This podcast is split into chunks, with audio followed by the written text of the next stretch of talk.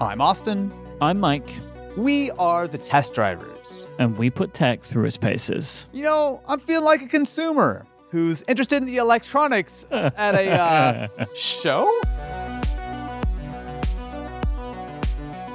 This show, this is now the Consumer Electronics Show. It's happening right now. Mm-hmm. How Yep, so? we've taken over. how was your CES? Uh, it's it's great so far. We're about 30 seconds into it. Reporting from the from the show floor here. yeah, live on my browser, watching it frantically. When we last spoke, when I last spoke to you, this wasn't on the show, but when we last spoke, you were going Yeah. to CES. Yeah, yeah. So originally we had a couple of things planned. So I was going to be out there for maybe like a day or so. I was not going to go to the show floor, but I had a couple of meetings lined up with some companies. So typically, a lot of what I do at CES isn't just walking around, but it's actually going to like the suites and like having a meeting and, you know, like Razer will bring out some laptop. Exactly. Yeah. And that's usually where we shoot our content. Um, but uh, things deteriorated fairly quickly. And I think a lot of people pulled out. Not everyone and sort of the show did happen, but I ended up bailing and Ken ended up going on a whim to explore the uh, the ghost town that was CES. So Yeah, that was fun actually. I'm going to put a link in the show notes to a video on Ken's new channel called Denki, which is I'm really excited about. I got to hear about that when about that channel when I came to visit you guys um, late last year.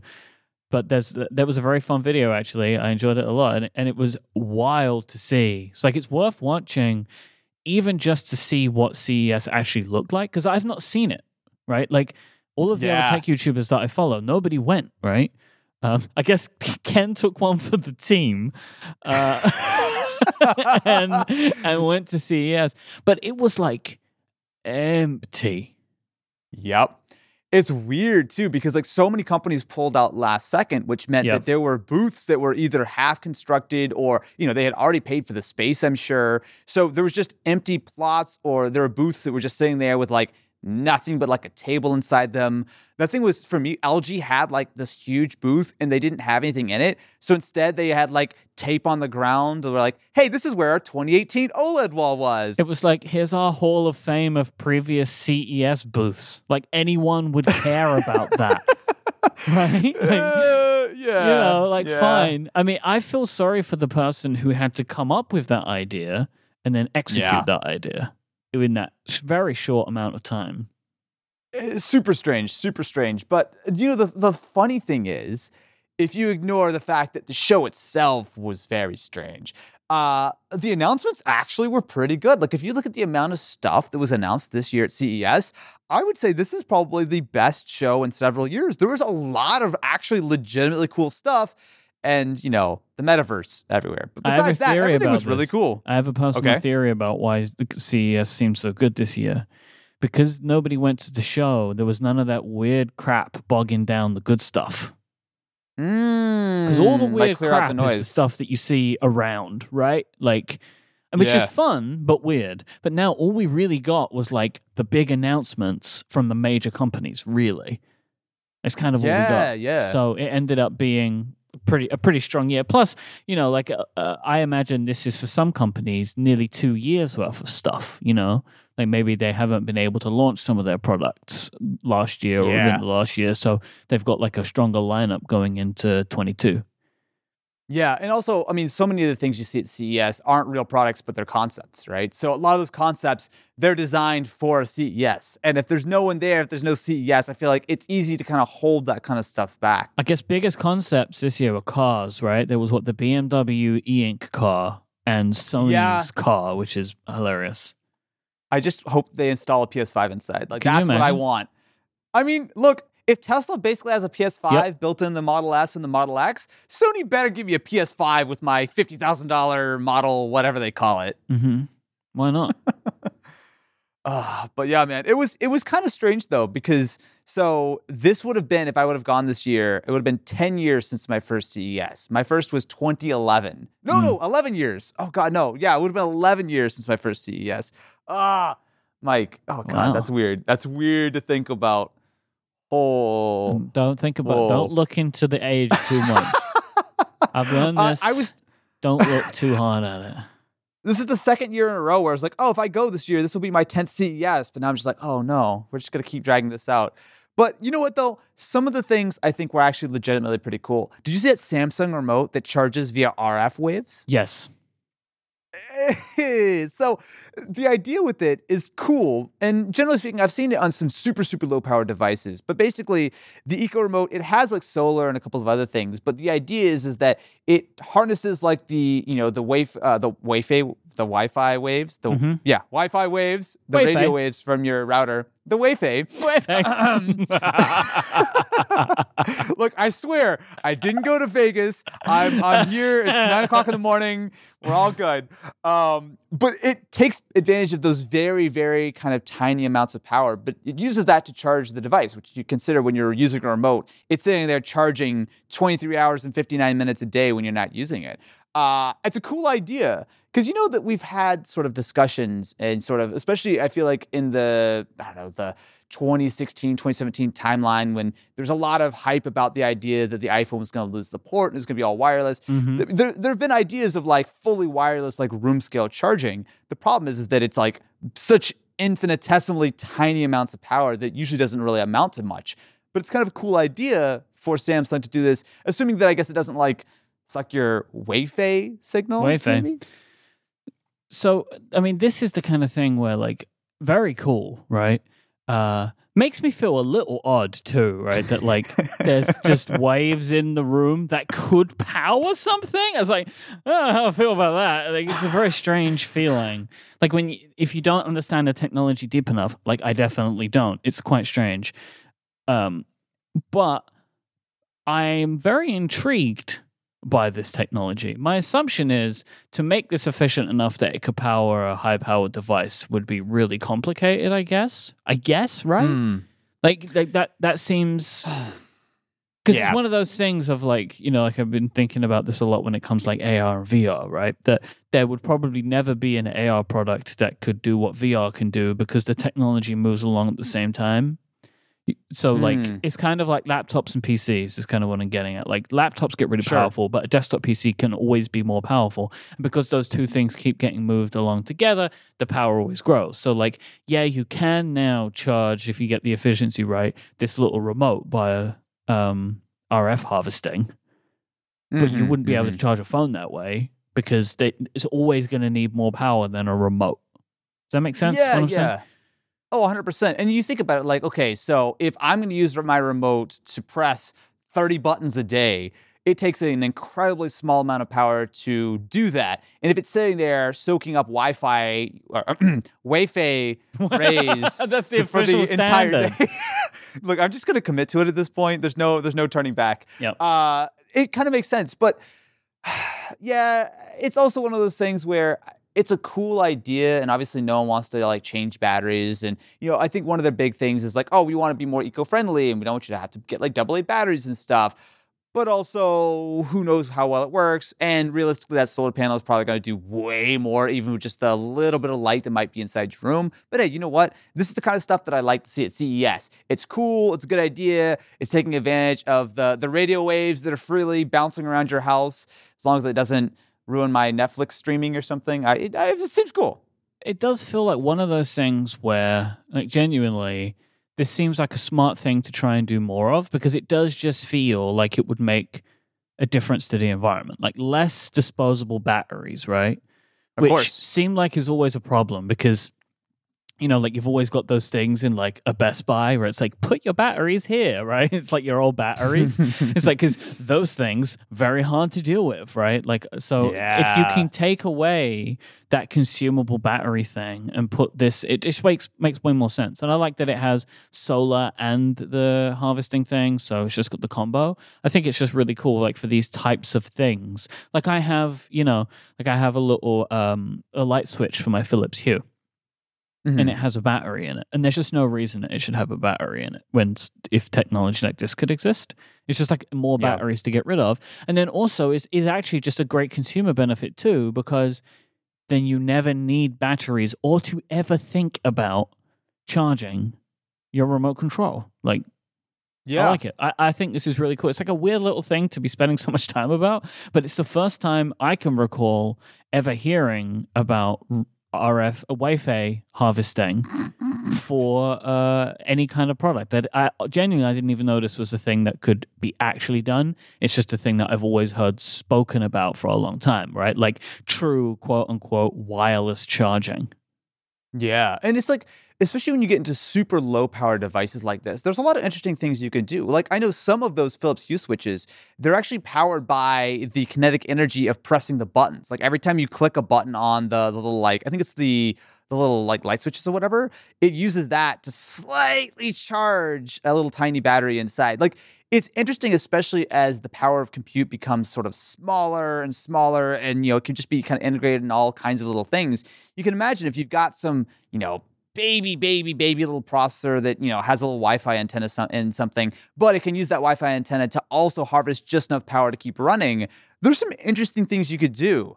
The metaverse, it's coming to the real verse. I got nothing. Sorry, I'm, all everyone's talking about this last week at CES at the metaverse. I'm trying to be hip with the kids. No, I'm so I thought nothing. I brought no metaverse stories to the show. and maybe I sh- maybe you're now over like overcompensating for this. It is. I've heard nothing. I, I have metaverse. lots of like real verse products to talk about that I wanted to get your opinion on. But do you want to just talk about the metaverse? Is that it? Have you have you been no. inducted? Is there going to no. be the Austin Evans NFT series dropping any day now? No, it's just funny. That's that's the extent of it. The Wayfay has mm-hmm. has addled my brain, it's, and I just can't stop really thinking about the metaverse. Wayfay, it's the product of the metaverse. This episode of The Test Drivers is brought to you by our friends over at Hover, a new sponsor for this show, but one of Relay FM's longest running sponsors. We love Hover here because it's it's all about grabbing the very best domain names. Because when you have that idea, that one big next step that you want to take in your life, it's a great thing to think about around this time of year. Domain names is where that business idea will start. For so many entrepreneurs, Hover is that first big leap that they take. Well, basically because Hover's the best. They have over 300 domain name extensions that you can choose from and a really great search tool. So you can go there, you can type what you're looking for, and they give you tons of recommendations. Like if something's taken, they'll give you some other options. But maybe you were thinking you wanted a .com, but actually there's a .net which is available, which will work just as well. Or maybe you could grab something like a .club, something like that. There could be a great domain name extension there for you. No matter what you want to build, there's a domain name waiting for it.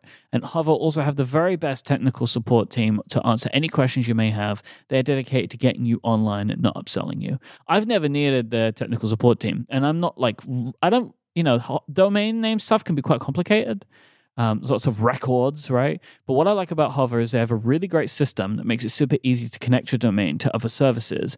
But also, they have really great help documentation too. So if there's something I've needed to do, they have it all there and I can just follow it. It's really simple steps. Hover also give free Whois privacy, so bad guys don't get your information. Just keeps your information private. And every domain that offers it, Hover includes it for free. Some domain registrars make you pay extra for that. They're doing monthly sales on popular top level domains all the time, so you can get great prices. It's super easy to see why Hover is a the very best choice for people starting businesses. Super popular too. I'm very sure that listeners of this show will appreciate really great user experiences. So I know you're going to appreciate Hover. It works straight out of the box. Their user interface is really simple, it's clean and easy to navigate. So buy your domain and start using it today. Go to hover.com slash test drivers and you'll get a 10% discount on all new purchases. That is hover.com slash test drivers. Make a name for yourself with Hover. A thanks to Hover for their support of this show and Relay FM. So let's talk about some hardware. Should we start? There's a lot of PC stuff, right? Yeah, it was a good year, man. So 3090 Ti, we've got new Ryzen, we've got new Intel chips. I mean, I feel like pretty much everyone had something to show for it this CES. So, i was surprised by this, honestly, that like Intel, AMD, and Nvidia, they all brought new stuff or the announcement and some details of new stuff to CES. I just, I just you know, like these days, it seems like so many companies they just like to do things on their own terms, which is mm-hmm. the perpetual problem of CES and will ultimately be the end of CES. Is that well, I mean, like it's the same as um, E3, right?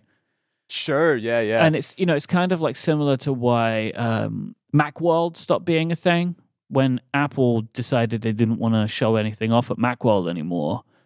Macworld kind of started to wither away because you know it's basically Apple would do announcements kind of two times a year at least, you know, and one would be at WWDC, one would be January, which is Macworld. This is where they showed off the original iPhone.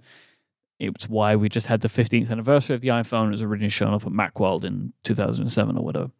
Um, but that when Apple pulled away, Macworld started to have a decline. And you know, like I'm, sh- that is what is happening with E3 at least, right? Oh yeah, definitely. As lots of the companies are like either a we're going to do our own thing whenever we want, or B, we're going to do our own thing that happens at the same time as your thing, but it's unconnected to it. Uh, it starts to pull away from from E3's use, and so I, you know, I kind of wonder if CES might go that way anyway. Nevertheless, lots of companies had things.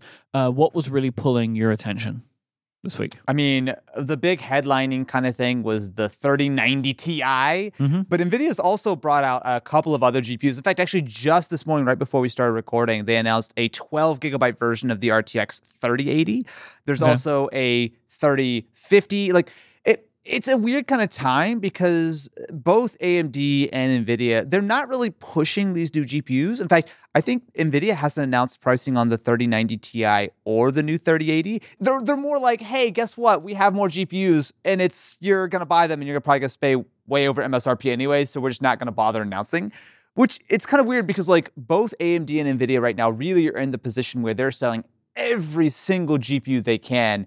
And so their normal kind of playbook has almost been thrown out the window, right? They're not worried about price or performance or whatever. It's like, hey, every single GPU that comes off the line, how can we harvest this? How can we create a new SKU that's, you know, slightly more powerful or less powerful or whatever the case is? Like it's just like every single GPU that comes off the line, they want to be able to sell in one way or another. Whereas before, you know, they would have the the 3060 and the 3070 and the 3080 and they would have maybe a couple of like SKUs in the middle. But generally speaking if a graphics card wasn't or a GPU specifically wasn't powerful enough to be a 3080 it'd always be bumped down to a 3070 or it might not even be harvested at all. Now it's like hey we're going to make every possible thing that we can get our hands on. Doesn't matter people are going to buy it which is cool but also it's very hard to keep everything straight because it's just like oh i found a graphics card buy it the end. Like that's the review and it's you know this is I mean obviously this is a similar thing to what games consoles are going through now too, right? Where it's just like it kind of doesn't really matter what anybody does; they're all going to sell the wall because nobody can keep them in stock. But and so Yep. it's it's kind of interesting, really. That I mean, I don't really know what else these companies would do, but they're going to continue pushing their plans forward, right? Because I guess yeah. one of the things they've got partners that they're working with, right? Like the, a lot of these chips, they're going into machines, they're going into pre-builts, they're going into laptops, and there was some laptop stuff too. But it's like even though they kind of can't sell them, they also can't stop trying. It's a weird moment to be in for this kind of stuff, I think. Oh yeah, because if you're in a company, like you're one of your most valuable resources isn't the chips that you're making, but it's the engineers who are making them. You can't just tell your engineers to take a year off and you know, oh whatever, we don't need a new graphics card this year, whatever. Right. Guess what? All those engineers are going to leave, and then you're going to be sort of in a massive issue, and you're just going to lose all the sort of IP over the coming years because Yeah. you don't have the people designing it. They've got to keep the wheels turning, even if most people are like, hey, just make the 3060 I've been trying to buy for two years. But things have always got to be moving forward. That being said, there are rumors that a RTX 4000 series might not be too far out, which does make a little sense why they're trying to juice everything they can out of the existing 3000 series. Every GPU that's coming off the line, they want to try to fit it into a laptop or a desktop or something while they can before new stuff comes out. It was the 4000 series. Was that for, wait, for NVIDIA? Nvidia, yeah, RTX 4000. Yeah, Really? I don't. Yeah. no, come Well, on. Dude it's been a couple years think about it when the first like the 3080 and the 3070 and the 3060 like all this stuff like, it's it's been out for a little while and you you think Yes, I that guess it seems strange. It seems it seems soon to me. Like it, it genuinely seems soon to me. But I guess Yeah. what are they going to do? It comes back to what you're saying, right? Especially right now, competition is so hot. It's like a big arms race, right? Like Mhm. that Intel, Nvidia, and AMD are in this weird fight. Like, because Apple's there too, but Apple's not fighting with anyone else. But like Intel's fighting with Apple. I'll get to that in a minute. It's a very funny story to me. Um, but they can't just be like, we'll stop for a bit because then yep AMD is going to eclipse them, and then they're going to get their chips back in stock within the next year or whatever, and then they've lost, right? exactly the timescales are huge on this thing if you pause for a second you can lose years of your roadmap down the line.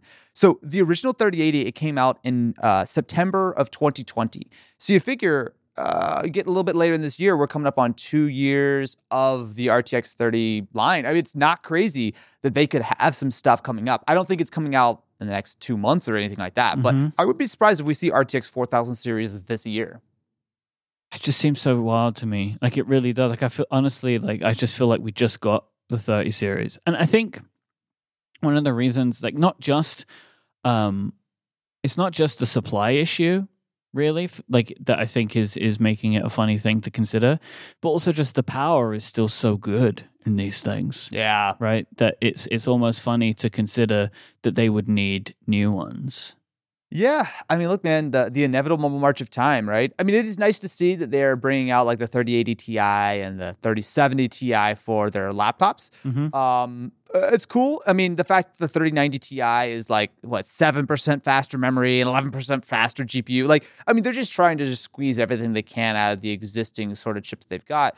It's cool. And hopefully, a handful more gamers or whatever can get their hands on this kind of stuff. But it's really hard to be objective and be excited about a new GPU when it's like, if you can find it at a decent price, of course, buy it. But also, the same goes for the year and a half year old version of this thing. It's like, I, I don't know. Like to, to me, the thing that's a little bit more exciting is some of the Ryzen news because Okay. CPUs have not been anywhere near as impacted. So it's a little bit more like, oh, this is a thing I can actually go and buy on launch day or at least close to it.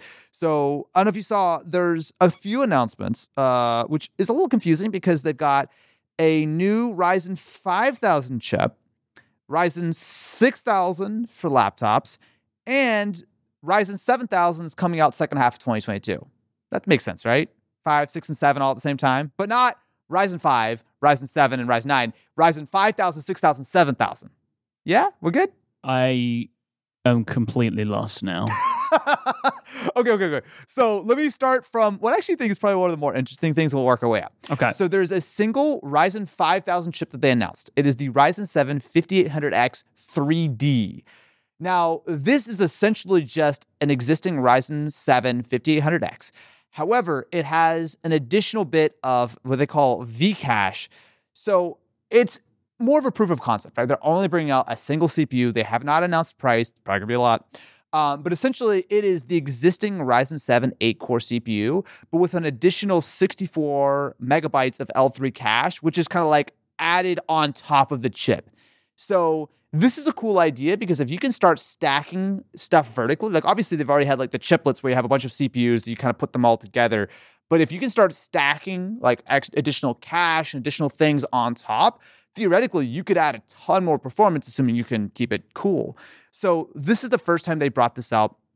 I am strongly suspecting this is going to be a very limited kind of shipping chip. I think they're probably going to have a pretty expensive price tag on it, but they're sort of pitching this as kind of like the world's best gaming CPU because in a lot of ways, 12th gen Intel has eclipsed Ryzen.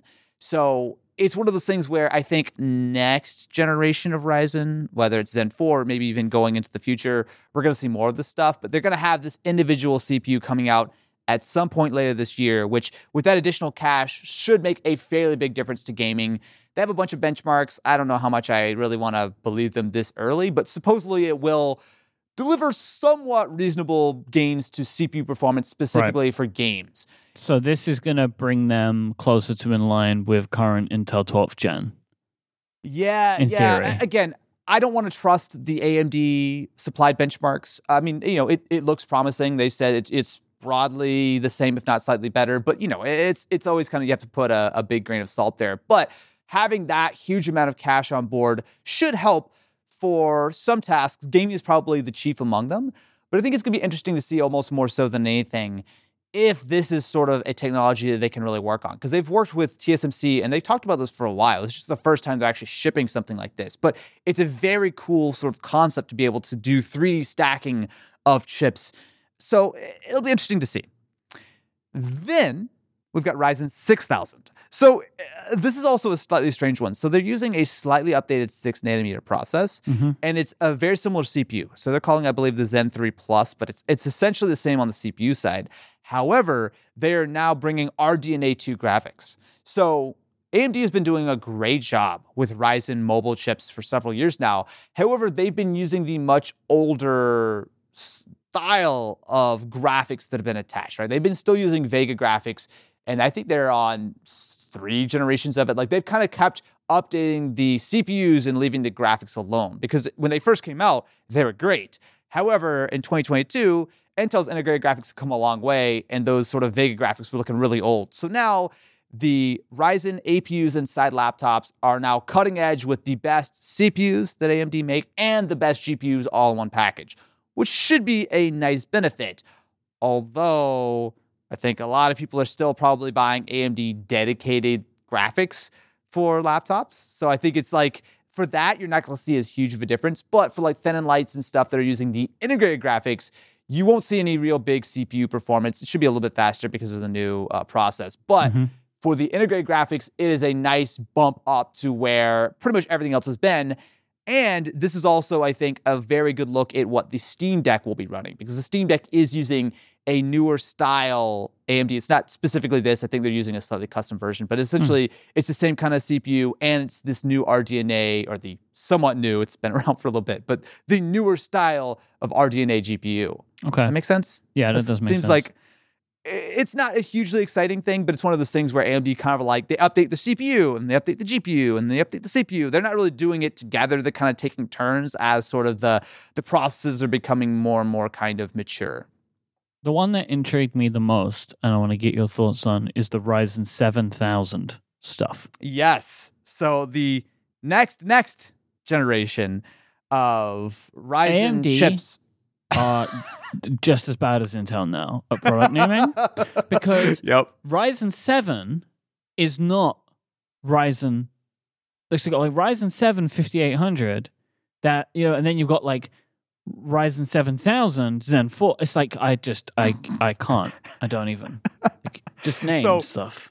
I know, I, it, and it's honestly a lot of the Intel stuff that they announced this year, like because they now they have like the performance and the efficiency cores, and you have to like know like oh I'm gonna get a Core i5 which comes with four or eight or blah blah blah. Like there's all kinds of just sort of complication as far as what comes with what yeah, amount like the of cores. Fact but that a, a, they've got a Core i9 coming that has 14 cores. It's like what's the nine? I just assumed yeah. the nine was the core. Like, what's the nine for? I don't know. Man. It means it's the good one, Mike. You can't. You got to get the bigger number, always better. So Ryzen seven thousand. So this is more of like a pre-announcement. This is not coming out until I think they said second half second of twenty twenty two. Yeah, it's gonna be a while, but a few major updates. So a brand new Zen four architecture, which should promise some improvements. I don't think they were super specific on exactly how much more powerful it'll be or anything like that, but new generation of CPU cores. Also on the five nanometer process, AMD were making some noise about how it's like a an enhanced five nanometer process. It is TSMC, which, if you'll recall, I mean they've been doing five nanometer chips for Apple for a year and a half now. Mm-hmm. I think it's been uh, a couple generations of the of the Apple side. I know M1 was five uh, five nanometer, um, but it's it's it's a more optimized version for CPUs and for I don't know larger, bigger, more power hungry chips. They also are bringing some stuff that Intel has already brought out. So they've got PCI Gen 5 support as well as DDR5, both of which make sense, and a brand new socket. So one of the things that AMD has done a really good job of is supporting their motherboards and their sockets for a long time. You could have bought a several year old AMD AM4 motherboard and you still uh, BIOS dependent. It's not super, super clean, but generally speaking, you can upgrade for several generations. That's something that AMD has done really well. Very long term support of their sockets that Intel has uh, they've they've upgraded a fair bit. Uh, so this is going to be an all new socket. So they're going back to the LGA design, which is more like the Intel side. So you don't have a bunch of pins that you're gonna break off on your chip, which is excellent. Um, but on the flip side, you will have to completely buy a new platform if you do want to upgrade to these Ryzen 7 chips. On the other side, though, it is nice the idea that once you upgrade to one of these new boards, theoretically, you could still have several years of support. But with all the new PCI and DDR5 and everything, they're kind of doing a little bit of a clean slate approach for when these Ryzen 7000 chips come out later this year. At least you'll know if you buy a processor and a board for it, you're not going to have to go through the nightmare of is this board updated to support the current gen of Ryzen chip. right? well, it'll be like that for about 10 minutes until Ryzen 8000 comes out and then it'll all be a mess again. And they just mess it all up again because they can't keep this stuff straight. Yeah, but like, there's a lot of good stuff, man. Like, I Mhm. think AMD has a very good lineup. I think AMD has had an incredible run the last few years, and everything they're announcing so far looks like they're going to continue. They're not going to be dominant the way they have been kind of over the last couple of years. Intel has kind of got back in gear, and some of the stuff like their new Core i9 and the the 12th gen, like, is super competitive. And obviously, Intel's still a much larger company than AMD, but there's a lot of good momentum in AMD's corner between things like the Steam Deck. Obviously, they're selling every console they can. Like, uh, it's a good, healthy bit of competition. The fact that we have not only AMD, we have not only Intel, but also we have Apple really in the mix shaking things up. I think everyone is looking competitive, and there are legitimate reasons now to go with AMD, Intel, and Apple Silicon based on your specific use case, which is awesome to see. Intel. Uh, I feel a bit. I feel sorry for Intel. It's just cringy, man. It's just doing. They keep doing cringy things. So Intel is saying that its upcoming Core i9 is faster than the M1 Max. Like that's like a big thing for them. For the Apple's M1 Max, they made charts showing how much faster it is. It is a 14 core CPU, six performance cores, eight efficiency cores with a turbo boost to five gigahertz. And they show charts. You believe the charts? that yeah, okay, it's faster. Um, but it can reach up to a 115 watt power draw, which you expect is that's what they're hitting at when they're hitting their highest performance, right? Uh, just to compare, the M1 Max does 40 watts of power draw. So it's like, yeah, all right. If you put three times the amount of power through the chip, maybe you can get a better result. But what kind of like one of the great things about the the M1 chips and the M1 Max chips, M1 Pro chips, is they achieve the same performance whether on battery or plugged in, right? And it's like just a great thing. You know what you can expect. These things don't get crazy hot. So it's like sometimes you can do things because it looks good on a chart, but like, what is the actual experience of the customer? And like, I would kind of suggest that maybe most people who need that power and would then therefore require a 115 watt power draw on a laptop are probably best suited to have a desktop machine anyway, Mm. because you are sitting with that thing plugged in. Yeah, you're not going to pull 115 watts on your CPU on battery. Like No. that is a very bad idea. I mean, look, there's no doubt that this is a big jump forward, right? Like Mhm. seeing the mix of efficiency and performance cores. 14 cores is a lot, right? Um, and I- think they're definitely trying to push. Like, if you look at their chart, uh, they basically tried to recreate the one that Apple showed off when they Mhm. announced the M1 Pro and the M1 Max, which people should stop doing that because these are all terrible charts. It's weird graphs like, oh, uh, it's it's 1.4x the performance of this thing at this. My it's, favorite thing about this chart because it's like it's it's like zero to one hundred and fifty percent on one axis and then the power on the other, right? But my just my favorite thing about this chart is the Intel Core 9 12900 HK, which is what they're talking about. The line is just thicker than the other ones. yeah. so like the M1 Max and the Ryzen and the previous Intel, they have like really thin lines, like the the, the lines plotting the the power to performance. But then the new one is just thicker, and like, I guess because they're just trying to show you which one to look at. But it's just like a funny thing to me. But like relative performance versus watts, like what does that? What does that Yeah. mean? What does that mean? Uh, you talk about cherry picked data and Mhm. charts. Like the only thing worse than this is graphs that start at like 90% to 120% or whatever. And it's like, oh my God, look at this huge difference. It's like, wait a minute, you're not plotting from zero. Like uh, it's it's bad. But that being said, 12th gen is a big step forward. Yep. And I do think it is a little bit more, well, not a little bit, it is more competitive than M1, M1 Pro, and M1 Max. I don't know if it's going to be able to match. Certainly, power, uh, power to performance is probably still going to be more into Apple's favor, but an outright raw like CPU performance, I can believe that Intel have maybe not fully caught up, but they're a lot closer. Uh, that was that was loud. I'm sure you heard that. was a Uh, that was the Intel train coming into the station. uh, sorry. Uh, sorry. uh, Intel is great, and they're definitely not outside my door right now. They're, they're bringing. That's the fastest CPU they have. They put it in that train, and they're bringing it right to your door. Is there anything else on chips and stuff that you're interested in? Oh no? Because I have some products. I have some products that were of interest to me uh, that I it. wanted to talk about. Why don't we take a next break and then we'll come back and talk about some laptops? This episode is brought to you by our friends at Mint Mobile. If saving more and spending less is one of your top goals for 2022, why are you still paying high amounts of money every month for wireless? Switching to Mint Mobile is the easiest way to save this year. As the first company to sell premium wireless service online only, Mint Mobile lets you maximize your savings with plans starting at just $15 a month. Let me tell you, it's so easy to get started with Mint Mobile. You get like this package in the mail and you open it up and you just pop your SIM card in. You can activate everything like right there, Austin, right? Like it's super fast and easy to do, which just makes it great to just switch to. Absolutely. It's super seamless. And the nice thing about it is that almost in just minutes, you can swap your SIM card, get up and running, and you have unlimited data. So for people looking for extra savings this year, Mint Mobile offers premium wireless for just 15 bucks a month by going online only and eliminating traditional costs of retail. Mint Mobile passes significant savings onto you. All plans come with unlimited talk and text plus high-speed data delivered on the nation's largest 5G network. You can use your own phone of any Mobile plan and keep your same phone number along with all your existing contacts. Choose the amount of monthly data that's right for you and stop paying for the data that you never use. Switch to Mint Mobile and get premium wireless service. To get your new wireless plan for just 15 bucks a month and get that plan shipped to your door for free, go to mintmobile.com slash test drivers. That's mintmobile.com slash test drivers. Go there now and cut your wireless bill to just 15 bucks a month. That is mintmobile.com slash test drivers. Our thanks to Mint Mobile for their support of this show and Relay FM.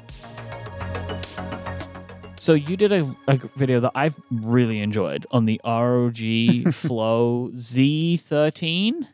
Is that it? yes, sir. So they Asus played an interesting trick where they sent out this massive tablet box surface thing to a bunch of YouTubers, and some of them, you being one of them, worked out you could open it up and find the actual product inside. oh man, I was hoping you were gonna mention it like that. Don't don't do Linus dirty like that. I didn't man. say That's mean. Linus. You said Linus. I didn't All say right, all right. anything. Okay, okay. So yeah, so uh Asus, I think, were one of the companies who, at least from my perspective, were really smart in that they had like a good CES backup plan. Yeah. Originally, of course, they had you know uh, all the the products there, and you could go do hands-on all this kind of stuff. But they also had a really smart move where they sent out a lot of their stuff. In fact, I think a couple people actually got like their full lines just sent to the studios to take a look at early. And for ROG, they had this whole thing where they had like a metal boarding pass, and it was very elaborate and it was really cool. But essentially, yeah, you're right. They sent uh, it was the ROG mothership, which was this like massive, huge muscle book that was in like kind of a tablet form factor. They ship it, like, oh, here you go. And you open up to like, wait a minute, this is not a screen, this is cardboard. And if you unscrew it, you find that they actually have the Flow Z13, which is a much, much smaller kind of Surface Pro sized laptop, or sorry, gaming tablet that uh, is cool. It's super cool. It's a PC though, right? Yes, yes, yes. So it runs Okay. Windows 11. It's um so when I was doing my video and I was recording this before the breaks, this was uh, end of last year. I had no information whatsoever. Uh, I just knew that it was a uh, engineering sample. I couldn't benchmark or do a bunch of stuff on it. And when I fired it up, I was like, "Oh, this is cool. This is cool." And I saw it had a 12th gen Intel chip. At that time, I did not. I would not. I was not briefed on any of the new Intel stuff. I didn't know anything. Mhm. So I fired up. I'm like, Intel 12. Wait, how many cores? What? What? What? What? And immediately was like, oh god. Like I like panicked. So half that video was just censored of like, I can't talk about Oh, uh, mm, my this. favorite I- part, like an actual laugh out loud moment, was like when you saying You're like you were putting putting it to Excel, and you were like hitting all the cores on Excel. That was that was very good. It's a video very much worth watching. Uh, of course, all Austin Evans videos are, oh, stop shadow it. of a oh, doubt. but I enjoyed this one very much. Um, but it seemed like a really c- interesting product. I like that you could see into it. That was that was kind of cool.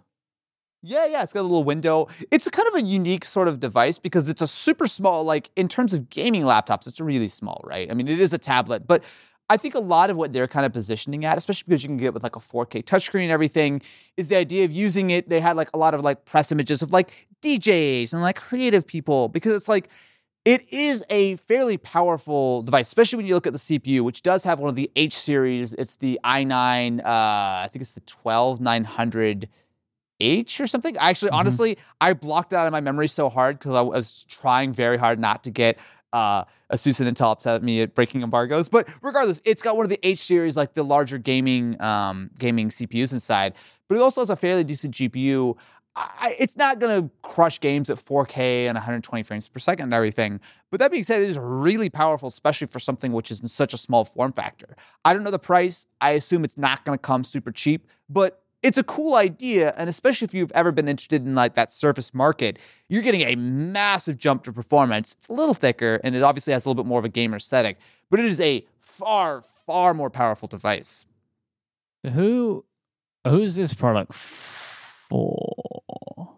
Right? Like Well, why would yeah. you buy this and not an actual laptop? Like does this have would it have downsides compared to a laptop from a power perspective for gaming? Yeah, so I believe it uh, tops out at a 3050 Ti, which is fine, but it's definitely more of like a 1080p Is that kind what's of gaming. in the Surface thing? The laptop Surface Studio? Was it 3050? Uh, I think so. I think it I'm not- was. I think it was because it was the first I'd heard of it. Was what is that product called? The Surface Surface Studio. Studio. I believe it comes with either integrated graphics or a 3050 Ti. Uh, Configure now. I cannot configure it. It's not letting me do it. That's hilarious. Oh no, that's because it's taking me to the Surface Studio 2, which is a different product. Love Microsoft. I love their hardware. Naming. It's confusing. All right, so yeah, so you can get uh, a 3050 Ti Right. on the laptop studio. So yeah, it is similar, although I'm pretty sure you can run the GPU at higher specs, and obviously the CPU is far It's more better. powerful. Yeah. It's an interesting device. Uh, again, I think it is a little bit for like, hey, you want a Surface, but you also want to be able to game. And it also has not only Thunderbolt, but also their XG mobile port. So you can plug it into an external graphics card if you want.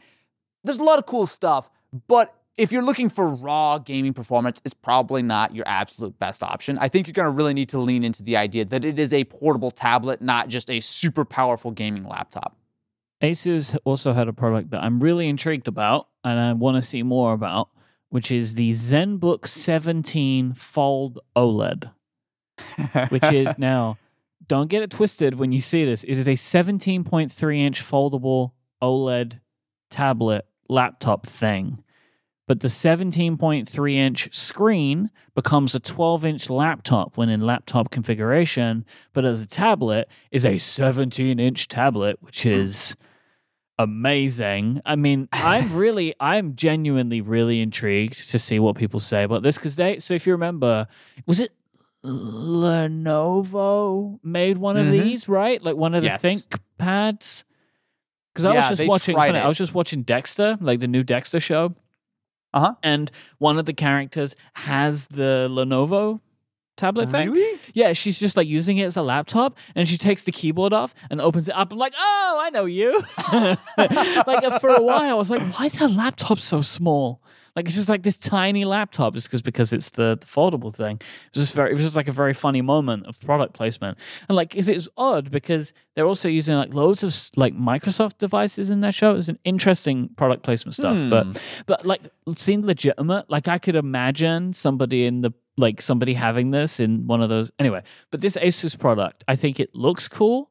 Um, like the design of it's nice. It looks very like professional, and they've got one of those like keyboard goes on top of the half thing, right? So you can use it like it's a laptop, or you can stand the whole screen up and use it as a big four by three, by the way, seventeen inch tablet. Mhm. I'm just really intrigued about the form factor of it, to be honest, and the fact that it's a a flexible OLED screen. Yeah. So I would highly recommend for everyone who's listening, look at a photo of this thing or look at some video of it. It's really hard to describe. I think you have to kind of look at the different modes and see because it's super different. Yep. I will say uh, this is one of the things that I was briefed ahead of time on by uh, Asus. And they, I, I, I probably shouldn't say this, but I'm going to say it anyway. They had like this whole gag where they announced it. They had some other name for it. It's like, here's our ZenBook 12. And they were talking about it. And it's like, oh, by the way, like halfway through the presentation, he like pulls the keyboard and flips out. I was like, just kidding. This is the ZenBook 17. I was That's like, good. oh my God. That's it was good. so good. I want to was- see that. I want to see that video, right? Like I want to see them do that. It was it was great. They really should have Now, like actually are announced it Asus like that. bringing all the jokes this year? What's going on over there? What are you up to, Oh. Asus? I don't know, man. so it's it's coming later in the year, uh, Mhm. probably closer to like Computex time. It's really cool. It's a little thick and a little heavy, and obviously the durability of a foldable OLED, uh, as we know as Z Flip gang members, there's uh you know some trade offs that you have to make there. That being said, though, it's a such a cool idea. yeah. I'm really excited to get my hands on it. Seems relatively powerful, but it's really more about that form factor, Mhm. and I'm sure the price will be um Astronomical. it's unique. I was just about to ask you the most stupid question, right? Okay, so, go so for you- So you said, you know, like we don't show about flexible displays and their durability. I was going to say, Yeah. is this a touchscreen? That was what I was about to ask you. Yes. This is a tablet. what else It would you do with it? you can just look at it. What a stupid you know, I heard it also has Wi-Fi, so it's probably the all-around device. it's Ugh. spreading across the product lines. All the companies are in on this. It's a new standard. Uh, 12th Yes. gen Intel Core i7 U series. I don't know what that means. Uh, 16 Their gigabytes of spec. RAM. Okay, sorry, terabyte storage. Uh, and it has so Asus's Screen Expert 2 software. This is to like split the screen and arrange contents better. Doesn't Windows 11 help with this stuff anyway? Maybe not. Maybe not. Slightly. No, nothing. Definitely out of the box. It's not really meant to be used in a configuration like this. Yep. They're still, from what I was able to see, they're still very much working on the software side of this as well as hardware, which I think is part of the reason why it's actually coming out later in the year, but they're pre-announcing it now. Right, right, okay. it's definitely unique, but Asus has done a lot of work with their dual screen laptops. So I think it will be kind of somewhat similar. Tons of questions about this one, honestly. Um, I think I'm a little concerned, even though it's a 12 inch laptop, it is thick and it's heavy, right? Like there's, uh, I was talking with them. Some of the things that make it heavy are just the backing of the OLED, right? Like it's a whole thing. Cause you imagine, like, you know, like you look at like the Z Fold specifically, that's a pretty big heavy phone. And for much the same reason, the OLED is fine. It's thin, and it's it's small, but you have to have a backing panel and the hinge, and there- there's a lot of sort of support that needs to go into it. Well, when you scale that up to a 17 inch tablet, it gets to be pretty uh pretty chungusy as the kids say. So i'm excited i'm excited to try it. Look i got, I got it in there. You can't edit it out. I'm not gonna stop talking now. Uh I'm, I'm excited to try this thing. It is super cool but uh a lot of questions. I feel like you're the only person still saying chungus at this point. and that may have been the first time I've ever said that word just then. yes yes we got it Saying on tape Got it's him. over it's done This is the whole show has been a hei- like a heist situation to get me to it's like a whole punked situation. oh god I would like to now bring back to the show. Big fan of the show. Big, big, big product fan of the Dell XPS line. Austin Evans. Hi, Austin Evans. Welcome back. Noted Thank you, Dell thank you. XPS fanboy from back in the day. absolutely Absolutely. I would like to talk to you about Dell's new XPS 13 because it seems like it seems like Dell have kind of lost the plot over there a little bit. Uh, it feels to me. You Uh, can tell me what you mm. think. I want to give you some of the Mm. highlights of the Dell XPS 13. It has two things, uh, a few things actually. It's interesting to me. So they have bought a capacitive function row. And as friend of the show, Quinn Nelson says, which is basically a touch bar knockoff with none of the benefits and all of the downsides. Because it is a selection, it's just a like a strip across the top of the laptop, which is just capacitive buttons for volume and all that kind of stuff. But you can't change them or customize them. They're just like you just touch them and it will do things. But the things that it will do are only the things that it can do. Then the keyboard is completely flush now with the case, but they say still has a millimeter of travel. Looks weird, but apparently, according to Monica Chin at The Verge, still actually feels good to use, and the keys are nice and spread out. But the thing that honestly, the non touch bar touch bar is one thing, but there is a new trackpad they are calling the haptic force pad. Austin, can you tell me where the haptic force pad is on this laptop? yeah you know the bottom middle ish uh it's there's no lines There's no line.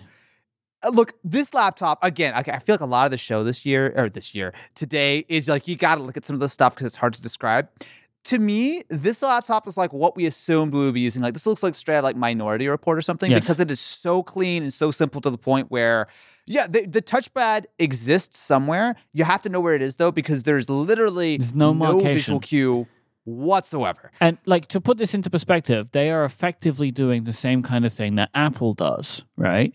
So like Yep. it is a an area where you press down and it's just using haptic motors to simulate a pushback on you. But like one there's a couple of things here. One, Apple has the trackpad, right? You know where it is. In theory, they could do what Dell done. They could hide it, but they use the glass top, so it feels nice to use. Now, I'm wondering, is it all glass? Do you reckon that top pa- panel? Because they've also got the I- capacitive mm. area, right? So, like, what is covering it? So, one, how is that going to feel? Like, I, I have no idea what's actually covering that area. And I, I will ask for both of these things. Why? Why though? Why? Like, is it just to make something look futuristic? I don't. This is just one of those things where it's like I feel like they've maybe gone a little bit too far. It it kind of this design to me screams just because we can. Yes, 100%. I think that's exactly what it is. Like, it looks cool. And I'm sure once you get used to it, it's fine. I mean, the touch bar thing is kind of dumb. Like, I just don't understand the advantage of that. Uh, uh, same thing with a touchpad, too. I mean, I, both of these things are fine, I guess.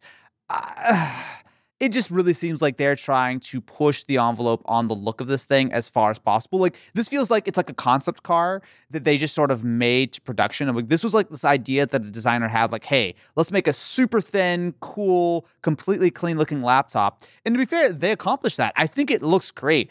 And I haven't tried it, so maybe it's great to use. But uh mm, Yeah, some I questionable decisions. Looks really nice, like, but I cannot imagine it is great to use Yeah. because Yeah.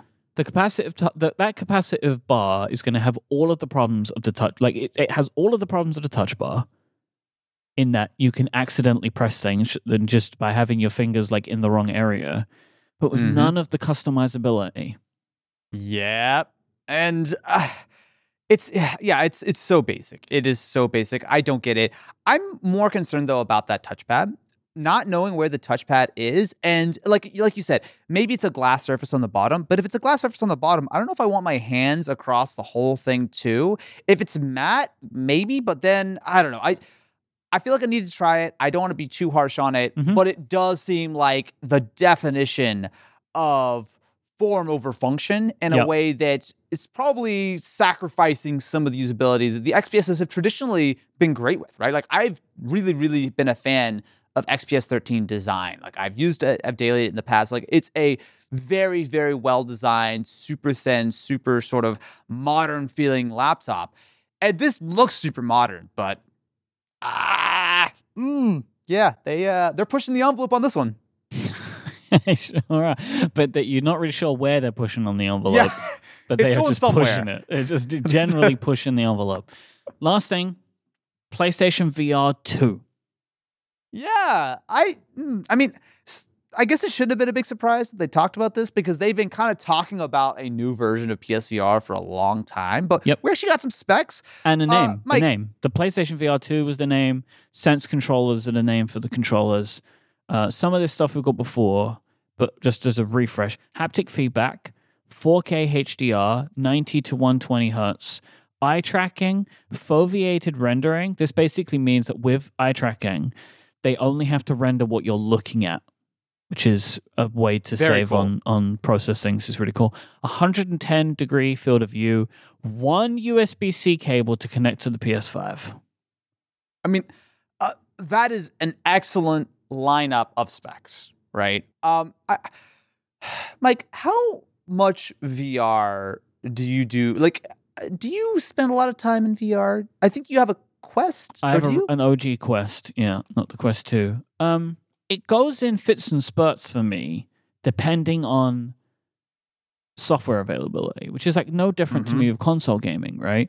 Like, I Yeah. feel like at this point, I have played and gotten enough out of all of the VR games that I would want to play on the Quest. mm-hmm. so you know i'm not i don't know if there's stuff there's new stuff for me that i'm really that mega interested in But that's not to say I wouldn't, right? So like a new game pops up, like there's you know like something like a new Beat Saber, you know, like a new Super Hot, like oh there's this new game and everyone's going crazy for it. Like I would I would pick up my Quest, buy it and try it.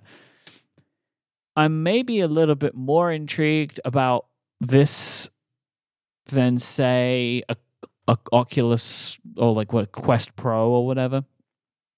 Just Mhm. because I have faith in PlayStation's ability to create good gaming experiences. They showed off a Horizon VR game. Yeah. And what I would say is this hardware suggests to me that they are going to push this harder than the OG PSVR because Yeah. they're going really heavy on this from a specs perspective. Maybe in a way, like in some areas where I'm, I don't know if they needed to, but they're doing it. And so that would suggest to me that they're going to all of their first party studios and saying, like, we want to have the best VR games, like in a way that people, I'm just, I'm going to say, it, PlayStation has the best games right now. Stuff's Sure, changing, sure. right? But like first party titles, currently, PlayStation has the best ones. And I imagine Sony are seeing the huge competition they have got now with Xbox. Like that Microsoft is really rounding a corner on things and doing some interesting stuff. And they're looking at Microsoft's VR strategy, which there doesn't appear to be one. And they're like, all right, Yep. we're going to attack this area and we're going to own it. Like when it comes to like the best VR games, we'll have them. So that's intriguing to me. Ah, to me, VR right now fits pretty neatly into two camps. You've got the fully wireless Quest, Quest 2, which obviously you can connect to your PC and you can get kind of that full, quote unquote, real VR experience on your PC. But honestly, the Quest, the Quest 2, Quest 2 specifically, I think does a great job of doing that sort of completely standalone VR in a way that works completely fine. Right? I think it's it's it's good enough and it's fine. Then on the flip side, you've got those more professional, like real user setups where you know you've got like a full you know motion simulator racing sim or stuff that you need that sort of real horsepower for that you're connecting to a PC, right? Both of these, I think, are legitimate real uses for VR that are going to continue to be sort of gain prominence in the years ahead. PSVR 2 doesn't fit in either of those camps to me, right? You have to be connected to a PS5. But you're not going to be using your PS5 to play iRacing or or some of the more really extreme, over the top, super powerful kind of things, right? So it's like it feels like it's sort of this weird middle ground. And yes, there will be a lot of great Sony first party titles, but outside of that, and looking at these specs, it's not going to be cheap. I'm not super convinced by VR2. I, I, I get that it's a thing. I get that if anyone's going to pull this off, it does make sense for Sony to do it, especially considering that this feels like that's their next quarter, like almost Gen 1.5 kind of update for the PS5 is like, hey, we can do all these PS5 games and PSVR, something you can't do elsewhere. Yep. But I'm just, I don't know, man. I feel like the Quest 2 is so good. And you look at the kind of the extreme angle of the of the PC side of things. Both of those seem just really entrenched and sort of there's a really clear path forward. This almost feels like Sony is really investing heavily in something and they're really gonna have to blaze their own trail here because I don't see a natural fit for it. I'll be super excited to try it, and make videos, and all this kind of stuff, but it just doesn't have the natural market fit that I think a lot of the other VR stuff that's really kind of settled into some real maturity over the last few years has actually gotten. So I'll be curious to see, but I, I don't have a warm fuzzy about this one. I, I don't know.